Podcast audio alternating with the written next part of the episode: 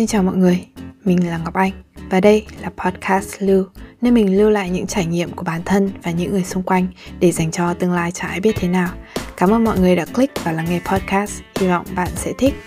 Podcast sẽ được phát hành vào chủ nhật hàng tuần trên các kênh Spotify, YouTube và Apple Podcast. Enjoy!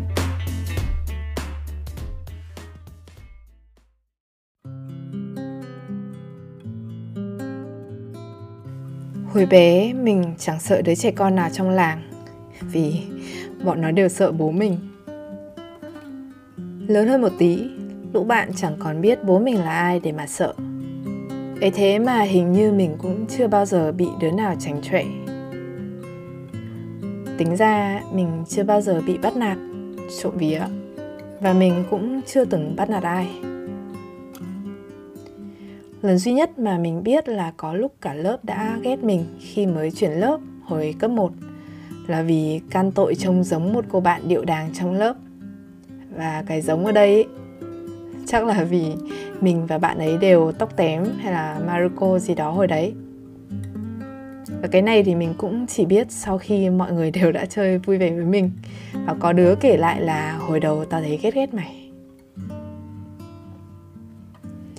Yeah, mình không nhạy cảm lắm với những vấn đề như thế này. Nhưng có lẽ chính vì cái luồng aura tôi không quan tâm cho lắm ấy mà mình không bị bắt nạt chăng suy nghĩ về bắt nạt chưa bao giờ lướt qua trong đầu mình.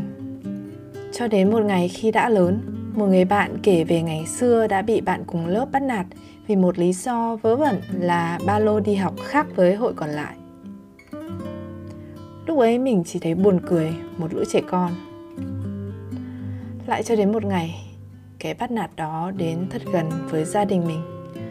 Và lần đầu tiên là mình thấy giận dữ.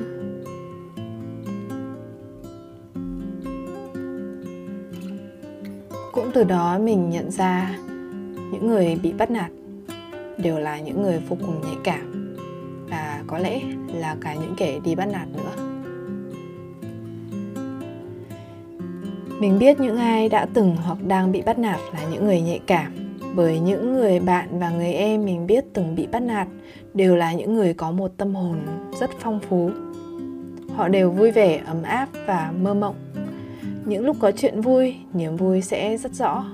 Khi họ thích gì đó, họ sẽ nói nhiều về nó. Và ngược lại, khi bị hiểu lầm, bị trách móc, họ sẽ vô cùng buồn bực và phản ứng lại bằng nhiều cách khác nhau trong đó bao gồm sự phản ứng đi vào bên trong. Tự nói với bản thân rằng mình không đủ tốt, không ai yêu thương mình, không ai hiểu được mình và hơn thế nữa. Một thế giới quan mộng mơ của một con người có rất nhiều ý tưởng và hy vọng. Những người đi bắt nạt thì hẳn là có vô vàn lý do và mình thấy thật tiếc cho một người khi họ nhìn thế giới với con mắt hàn học đến như vậy. Đến cái mức mà họ đi đẩy nó sang một người khác.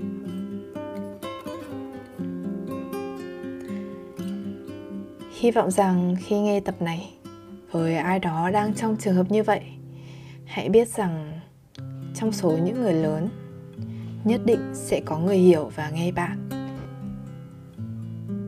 và họ đã trở thành những con người rất tuyệt vời về sau. Cũng hy vọng rằng khi nghe tập này, nếu bạn có vô tình hay hữu ý bắt nạt ai đó, cũng hiểu rằng bắt nạt chẳng hầu tí nào đâu. Thế nhé, hẹn mọi người lần sau. See ya!